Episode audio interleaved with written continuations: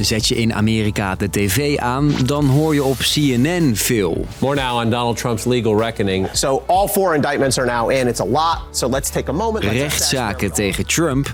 Maar schakel je naar Fox, een kanaal met een heel andere politieke kleur, dan hoor je dit. The big story tonight Hunter Biden. And it starts, of course, with Joe Biden and his involvement with Hunter. De naam van Hunter Biden, de zoon van Joe Biden. Hij wordt van allerlei dingen beschuldigd. Wat is er waar van alle beschuldigingen? En wat voor invloed heeft al deze media-aandacht Hunter Biden getting slapped in the face again. op Joe Biden en de presidentsverkiezingen die eraan komen? Ik ben Steve en ik leg het je uit. Lang verhaal kort. Een podcast van NOS op 3 en 3FM. Oké, voordat ik inga op de hunt op Hunter Biden. Joe Biden ken je wel. My fellow Americans. De inmiddels 80-jarige president van de VS. In 1970 wordt zijn zoon Hunter geboren. Hij heeft een oudere broer, Bo. En hij krijgt er nog een zusje bij, Naomi. Maar haar raakt hij al snel weer kwijt. In 1972, Hunter is twee jaar oud, zit hij samen met zijn moeder, broer en zus in de auto. Op weg om kerstinkopen te doen. Maar ze knallen tegen een vrachtwagen aan. Broer Bo en Hunter overleven het ongeluk, maar moeder en zusje Naomi komen om. Dat ongeluk heeft enorme impact op Hunter. Dus ja, een hele tragische familiegeschiedenis eigenlijk. Je hoort NOS-verslaggever Simone Tucker, die veel in Amerika heeft gewerkt. Ook zijn hele volwassen leven wordt gekenmerkt door allerlei tragedies, schandalen, een roerig liefdesleven en ook vooral heel veel eh, drugsverslavingen. In 2015 overlijdt ook nog zijn broer Bo aan een hersentumor. Vanaf dan wordt het alleen maar erger, vertelde Hunter er zelf over. Dat hij toen eh, ja, naar de drugs heeft gegrepen en dat dat ook allemaal nog te maken heeft met dat trauma dat hij in zijn, eh, in zijn hele jonge jeugdjaren heeft opgelopen. Dit alles en de beschuldigingen waar hij mee te maken heeft, zorgen ervoor dat hij een van de meest besproken Amerikanen is. Ik denk eh, op, op Joe Biden zelf en Donald Trump misschien na. Oké, dan naar die beschuldigingen.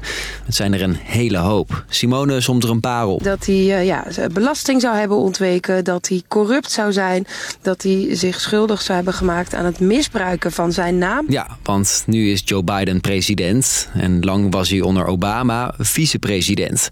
Het verhaal is dat Hunter Biden wel heel erg gebruik maakte van die status van Joe. Iets wat Hunter niet helemaal ontkent trouwens. There's a lot of things that would have happened in my life that uh, that if my last name wasn't Biden. Maar bewijs voor de zwaarste beschuldigingen is nooit gevonden. Ondanks een hele zoektocht naar bewijs door Lev Parnas. Hij was een goede vriend en de advocaat van Donald Trump. Hij vloog er zelfs voor naar de andere kant van de wereld. Mijn collega's van Nieuwsuur spraken laatst met hem.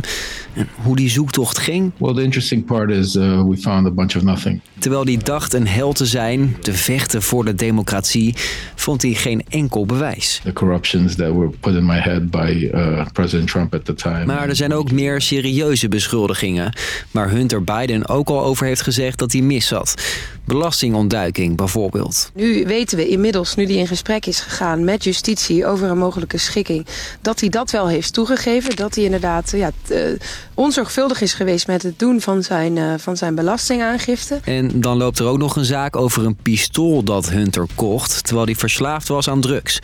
Hij was niet eerlijk over zijn verslaving en dat is strafbaar. Een speciaal aanklager wil hem nog in september vervolgen. Al die verhalen over Hunter bezorgen zijn vader inmiddels behoorlijk hoofdpijn. Het is natuurlijk ontzettend pijnlijk. eh, hè, ten eerste omdat het natuurlijk toch om zijn zoon gaat. Je hoort mijn collega Simone weer. Ja, het levert nu ook heel vaak ongemakkelijke momenten op. Omdat bijvoorbeeld na een officieel moment van de president of een persconferentie... media daar toch eh, naar vragen. En dat de verkiezingen eraan komen helpt ook niet mee. Want Biden wil volgend jaar opnieuw president worden. Let's finish this job. I know we can. En een slepende rechtszaak kan stemmen kosten. Dat hoef je zijn grootste tegenstander bij de verkiezingen, Are you ready? Donald Trump, niet uit te leggen. Want ook hij heeft meerdere rechtszaken aan zijn broek hangen. Al praat hij op campagne liever over die van Hunter. Hunter got thrown out of the military, and he didn't have a job until you became vice president. Of over die van Joe Biden. Want los van al die problemen van zijn zoon, loopt er ook nog steeds een onderzoek naar hem. Vanwege geheime documenten die hij thuis had. De kiezers eh, maken zich misschien meer druk over nou ja, hun portemonnee of de toegang tot zorg in het land. Maar eh, voorlopig gaat het dus vooral over al die rechtszaken.